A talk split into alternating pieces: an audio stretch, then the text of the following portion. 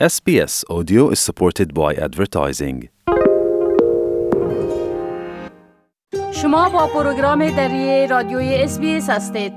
حال با جاوید روستاپور خبرنگار پروگرام دری در کابل و تماس هستیم که اونا درباره تازه ترین تحولات در افغانستان صحبت می‌کنن.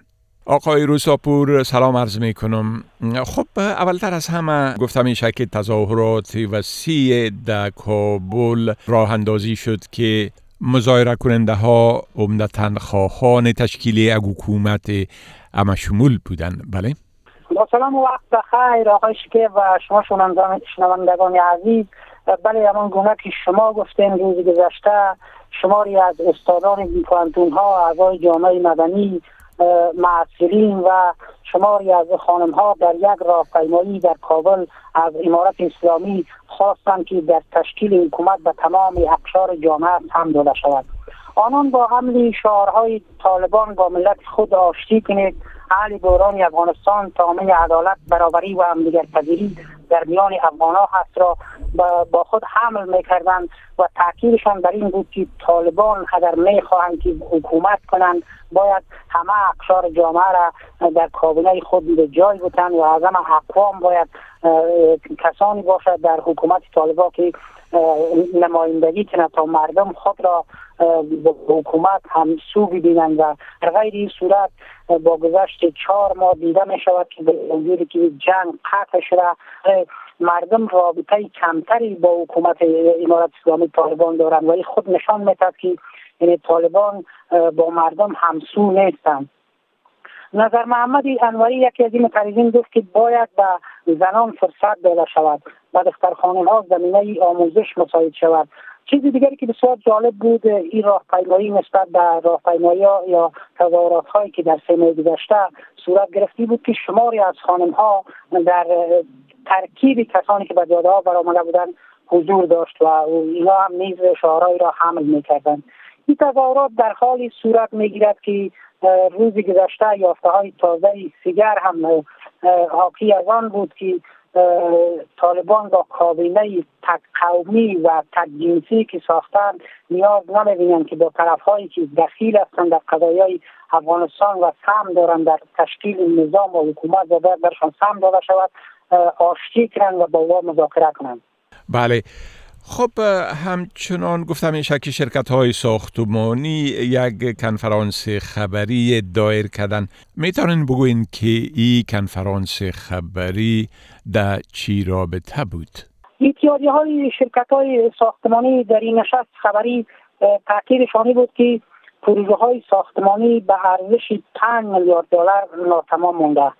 مسئولان شرکت ها می‌گویند که پروژه ساختمانی که از گذشته کارشان توقف شده بود این پروژه ها یک مقدار پولی را که حکومت برای شرکت ها داده بود این پولا را یا مصرف کردن و حتی از پول خود بیشتر مصرف کردن جدا از اینکه یک قسط قسطی از این پروژه را گرفته بودن ولی پس از سقوط حکومت پیشین پروژه کارشان ناتمام مانده و اسناد و مدارک که یا نزد حکومت دارند به دلیل از که برخی وزارت ها و نهادهایی که مرتبط است به کار ساخت و ساز این پروژه و بخشی بازسازی یا ساختمان ساخت بازسازی یا سازی این اسنادهایشان طی مراحل ناشده مانده و یا ماهاست که پشتی اسناد خود میگردند و می‌خوان از امارت اسلامی طالبا که متواقع پولایشان را باید بدهند. برای از یا ولی به دلیل از اینکه کار در ادارات نیست کس مسئول نیست به این دلیل پولای از یا پرداخت نشده و کار پروژه هایی هم که تا حال پیش رفتن نیمه تمام باقی مونده و اگر کاری از یا اثر گرفته نشد این پروژه ها چون نیمه تمام از کارشان یا احتمال دارد که چیزی هم که تا حال ساخته شده و در اثر سردی و باد باران سیل و سیلاب از بین برود. بله. خب مردم میگه که مشکلاتشان در ارتباط با معاملات بانکی با گذشته هر روز افزایش مییابه و شکایت دارند که در گرفتن پولشان از بانک ها مشکلات دارند و این مشکلات افزایش یافته. بله. طی چند هفته پیش بانک مرکزی افغانستان اعلام کرد که پس از این بانک ها در هفته سی هزار افغانی برای هر مشتری باید پرداخت کنند. اما تا کنون هرچند برخی از بانک ها سی هزار افغانی را میتن ولی مشکل ای است که تعداد برنچ ها یا شبهات بانک ها بسیار کم است و تعداد مراجعین به دروازه بانک ها بسیار زیاد است. این مسئله سبب شده که کسانی که مراجعه می‌کنند جهت یک پول یعنی از نیمه های شب میرن و تا چهار عصر که کارا تعطیل میشه یا منتظر میمونن و برای تعدادشان نوبت نمی‌رسد که پول خود را حذف کنند. این دلیل اصلی این مشکلاتی است که تعدادی از بانک های خصوصی نمایندگی های را در سطح شهر کاهش دادند یعنی هر در کابل تعدادی از بانک ها تا 21 نمایندگی داشت. آیا دو نمایندگی دارند و تعداد مراجعین هم بسیار زیاد است؟ کسایی که مراجعه می‌کنن دیروز تقریبا در شهر نو یا تعداد یعنی دست به تظاهرات زدن و گفتن که باید مشکل حل شود. ما به خاطر پولی خودمان ساعت ها پشت دروازه بانک میمانیم و در آخر روز هم نمی‌تونیم که پول بگیریم از بانک ها بله خب گفتم میشه که در ولایت تخار یک حادثه بسیار دلخراش قتل صورت گرفته. اگر در ای باره لطفا معلومات بتین یک تن در پیوند به سربریدن یک کودک ده ساله در تخار روز گذشته بازداشت شد. انصار الله انصار رئیس اطلاعات و فرهنگ طالبان برای ولایت تخار گفت به رسانه‌های محلی گفت که به تاریخ 15 قوس این سر در ولسوالی رستاق ولایت تخار به اتهام از که یک کودک ده ساله را سر بریده بازداشت شده و قضیه تحت بررسی قرار دارد.